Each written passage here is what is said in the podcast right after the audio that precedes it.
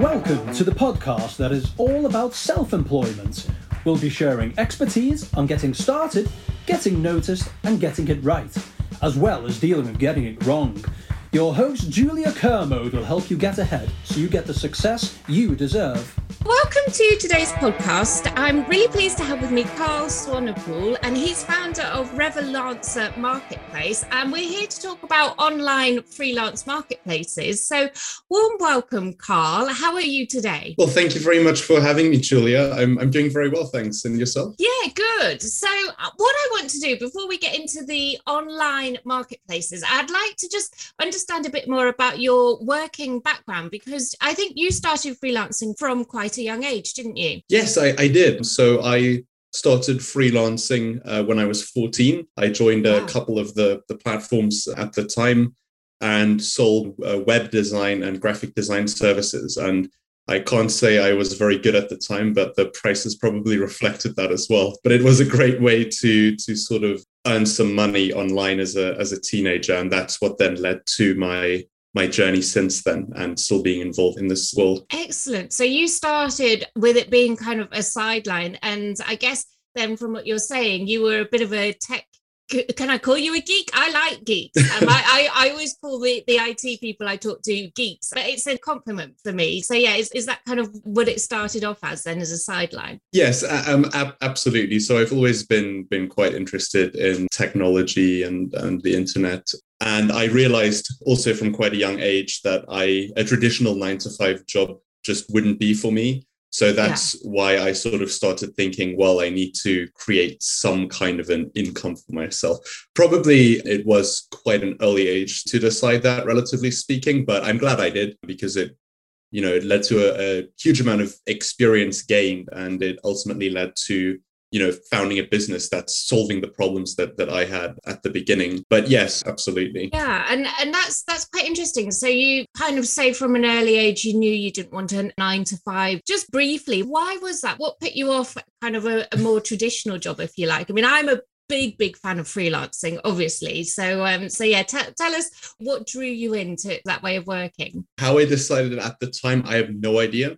Okay. um, the, what I've what I've observed since then, so going for work experience, sort of being more more exposed to to not the, you know, the nine to five work environment, has absolutely reaffirmed that decision I, I came to back then. Mm-hmm. But I think what it really comes down to is, is I think I'd make a very bad employee.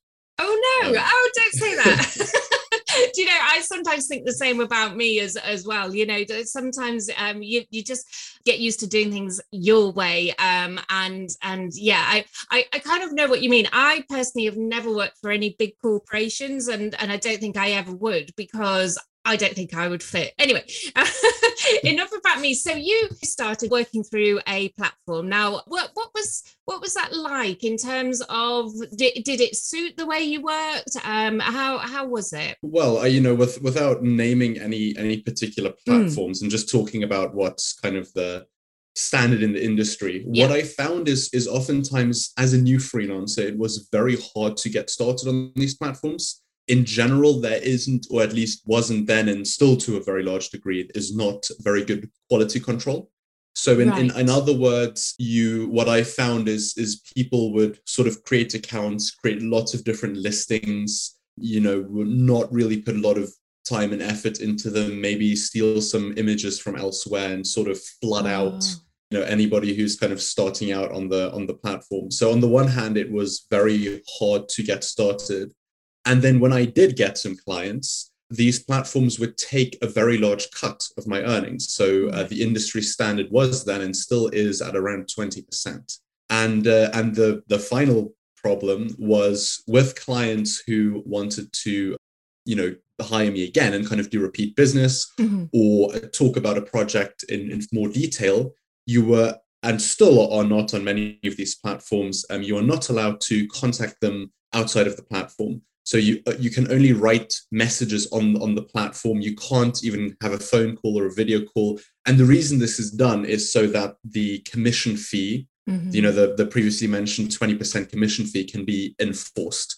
Because if, you know, if I'm a freelancer and you're my client and we, we work together a few times, and then um, you decide, oh, you know, you could maybe pay me ten percent less and I get ten percent more, and we want to talk off off platform. That's, you know, what these platforms want to want to avoid, because that's how they make their money. And so actually it's really quite restrictive for you, the freelancer, trying to build your business, isn't it? Because that means that you don't have that freedom to, to do what businesses do. And I presume there are ways that they must prevent, well, obviously they, they have the rules in place. I mean, uh, you know, and I wouldn't suggest that you that you would have broken any rules, but I mean, how how would they, how do they police that then? How do they know? They have, uh, you know, an, uh, an algorithm that basically looks for, if you try and write an email address or put in a Zoom link or a phone number or something like that, and that flags up. And it probably uh, gets censored out, uh, but either way, wow. their support team will kind of be alerted to, to deal with it. Um, I, I actually heard that one of the one of the big platforms, again, I'm not going to say which, but yeah. one, one of the big platforms um, has started fining people if they catch them trying to wow. exchange contact details. Um, so they will just, you know, invoice you for two hundred pounds or something like that. And I suppose if you don't pay it, um, well, they'll probably still follow up, but they'll they'll kick you, you off the platform. And especially yes. now with the way we do remote work, sort of post-COVID, mm-hmm. and video calling is a very uh, common thing. And also, if you're um, if you're like hiring a freelancer to design a website, for example, um, yeah. I, I mean, personally, I find that oftentimes it's easier to hop on a call and just yeah. talk yeah. about it, ask a few questions, brainstorm together, rather than just writing messages back back and forth. Yeah. So I just don't feel that is compatible anymore with the way we work. Even then, I thought it was not compatible with working remotely, but especially now, it's yeah. it's just it's uh, not not how the modern world should work. Yeah, you're you're so right, because so much that we do is face-to-face online, and actually it's weird to now work with someone who you don't see and have one of these video calls with at the outset. So I mean, I I, I engage people to do bits and pieces for, for iWork, and and I wouldn't do, I wouldn't imagine myself working with someone who I hadn't met online. So I can understand an introductory kind of fee and the, and the first piece of work you do with a client being online and being restricted and say twenty percent or whatever the commission structure is. But once you've had that introduction through that platform, I think there's then an argument to say you've created that relationship and that's now your relationship. But it seems that these platforms want to own that relationship for themselves, doesn't it? Absolutely. Absolutely. And obviously, as the uh, as the founder of a freelancing platform, um, mm. you know, there, there is a, you know, it's absolutely not free to run a platform like like that. So, they, you know, we we do need to make money. Yeah. But I think that there's a different way how to make that money. So, so for example, as you quite rightly pointed out, um, the way that these a lot of these existing platforms make their money is by essentially owning that relationship and then mm. taking twenty percent of every transaction, which I think is wildly higher than it should be, even yeah. given that model. But that's that's just my opinion. But what I think where the, the future is and what we're looking to do is sort of charging a monthly subscription fee basically to get new clients. But the relationship okay. that the freelancer develops with that client is their relationship with the client. You know, they can talk on the platform, pay on the platform, talk off platform, pay off platform, never use the platform again, you know?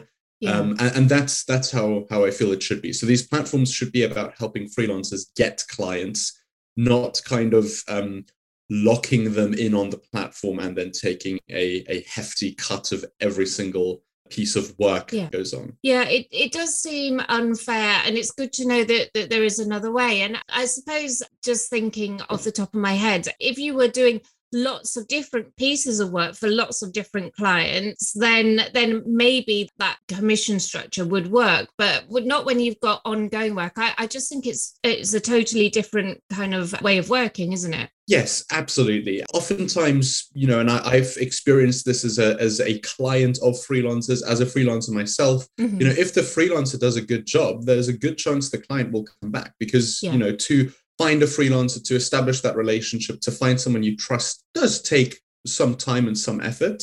Yeah. So when you've found someone that you know you can work really well with, you'll want to keep working with them. Yeah. So that's, the, I mean, that's absolutely how, how it works. And I, I suppose that that's also what makes some of these existing platforms make a lot of money by kind of yeah. taking advantage of the repeat business. Yeah. Something you said earlier when we first started our chat was around the kind of fees that you were charging as a freelancer back in those days when you were starting. And, and you you were saying something about the, them not being massively high fees. And I have heard it said that some of these platforms can be a race to the bottom, and that in order to, to get the clients, you find yourself charging less less and less than than perhaps you'd want to. Was, was that your experience? I mean, what what what was that side of things like for you? It was absolutely, and beyond just my own experience, it's also been the experience of many, many, many freelancers that okay. we we have spoken to um, as as a business now.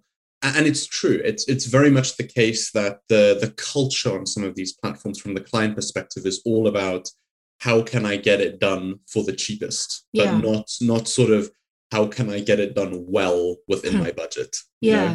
um, yeah. So if somebody can undercut someone else, then, uh, well, but I mean, it's also, it's sort of incentivized almost by, by some of these platforms, you know, by automatically showing the lower prices higher and, and, oh, um, okay. and, and things like that. So, I mean, to a, deg- to a degree, this is an issue that is quite difficult to solve. I, you know, I'd like to think we're we're doing a, a pretty good job at it. We're we're certainly doing a lot more than some other platforms yeah. I've seen. Yeah. Um. But it is an, an ongoing issue. Um. But unfortunately, um. You, you know, in, in general in the industry, it, it needs to be uh, im- improved such that freelancers who, uh, you know, freelancers are more judged based on the quality of exactly. their work.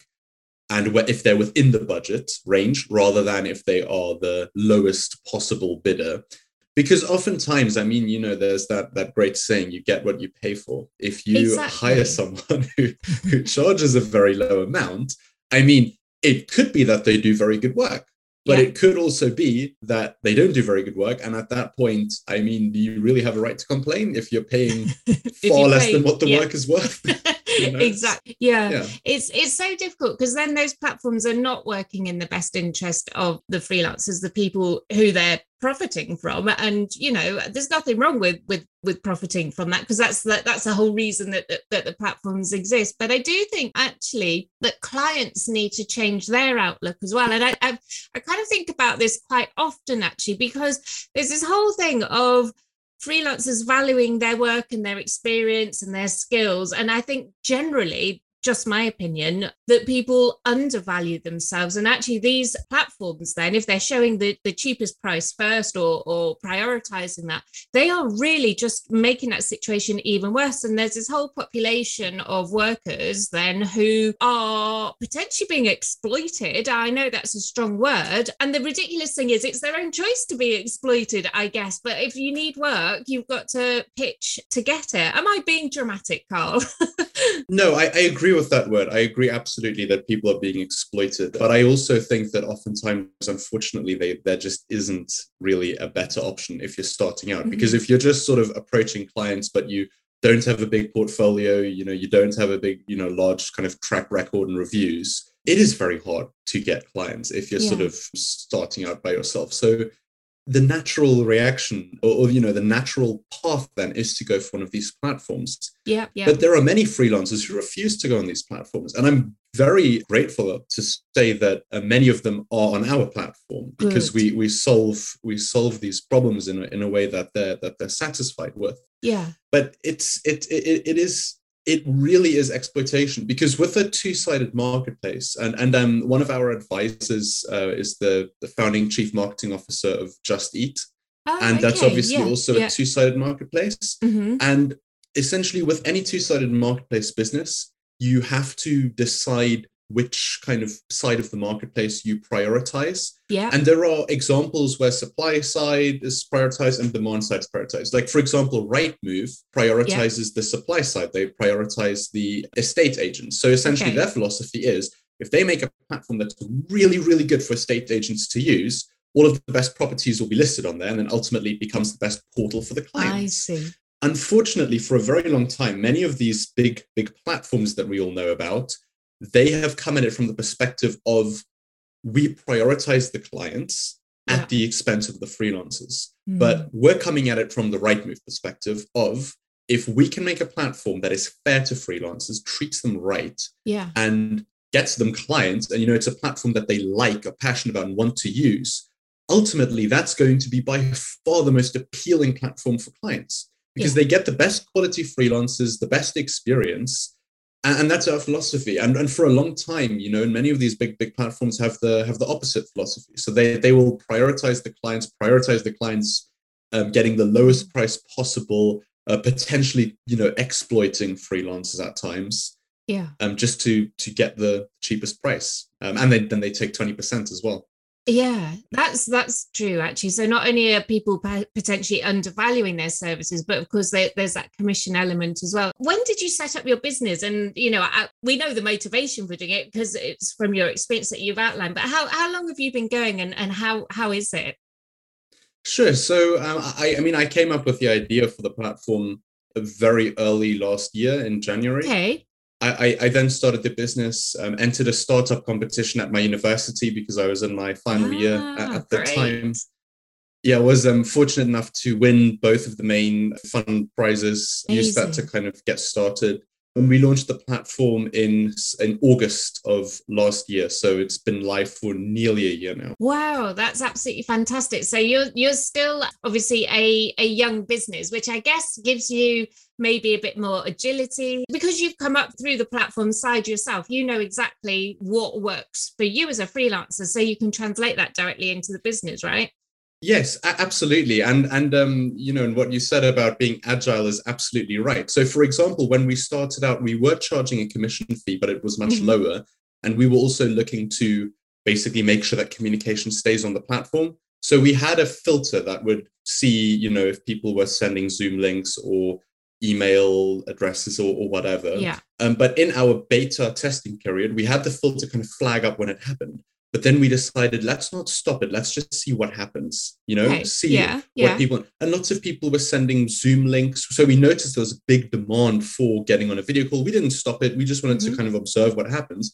But then, you know, because we're a startup, we could just kind of decide at one point that commission's really unfair. Trying to stop people from communicating just isn't fair. It's just going mm-hmm. to cause a lot of friction. So therefore we scrap commission fees completely and let people talk on Zoom. You know, so that's something that, that we could just suddenly decide to do, something that I'm very glad we did. Uh, yeah. But if we were a much bigger platform, that would obviously be a much, much, much more difficult yeah. kind of a decision. Yeah. Yeah. Yeah. And I think as well as the, the platform, you've got a magazine as well. Have, have I got that right? Yes, we do. Uh, so we have a magazine where we a couple of times a week publish content uh, completely for free um, mm-hmm. that w- is hopefully of some value to freelancers. Yeah, it's funny. Um, there's always stuff going on, um, you know, that, that's of, of relevance. I mean, I, I have a weekly newsletter that, that that I do, and every week I've got, oh, I don't know, say five five different things that are kind of current affairs that, you know, people need to know about. And I guess from your perspective, being a platform, you've got people engaging with it from all around the world. So like I focus on U K stuff, but I guess you've got that overview. You're not restricted in, in the same way even, I don't suppose. Well, I mean, we yeah, we're very lucky to, to have a community of freelancers from, from all around the world. And we have Fantastic. a very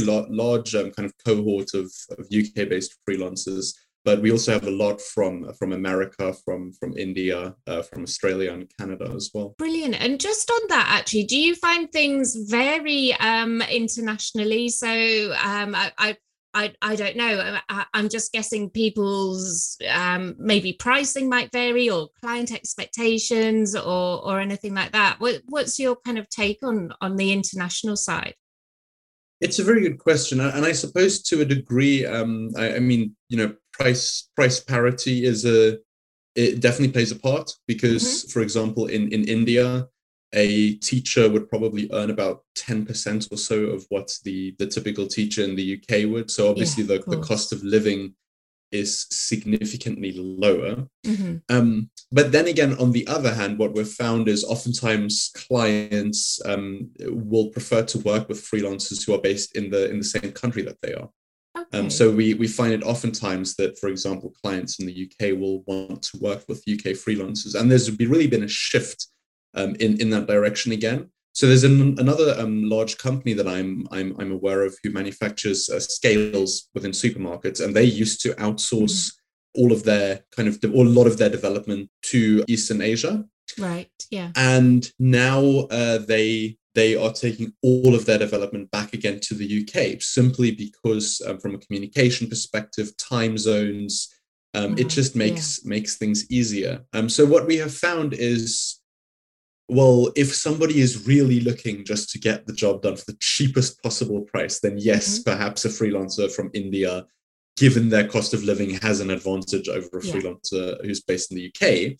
Um, but if somebody is looking for somebody, you know, who's based close to them within the same time zone, they can talk talk to, uh, you know, more more frequently.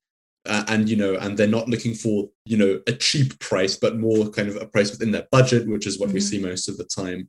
Um, then they may choose to work from somebody um, from from the U K. Yeah. So, yeah, I mean, you you do notice some some trends, um, but in in general, I wouldn't feel that anybody's particularly advantaged um, over over anyone else. One of the things you said earlier was around some other online platforms which don't necessarily monitor the quality of, of the work being done. Is is that something your platform is is involved with with doing? I mean, I'm just thinking from a client side of things.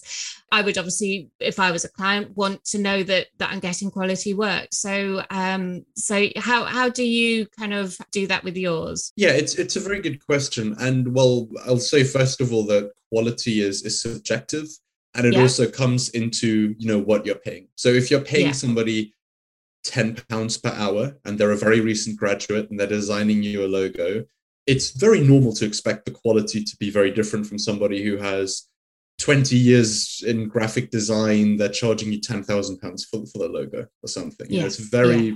very, very, very different situations. So really what we care about is making sure that freelancers present themselves and what they what they do properly to clients mm-hmm. so that the clients can make their, their own educated decision. Before a freelancer can start interacting with clients on the platform, they need to have at least one listing um, checked and manually approved by our team.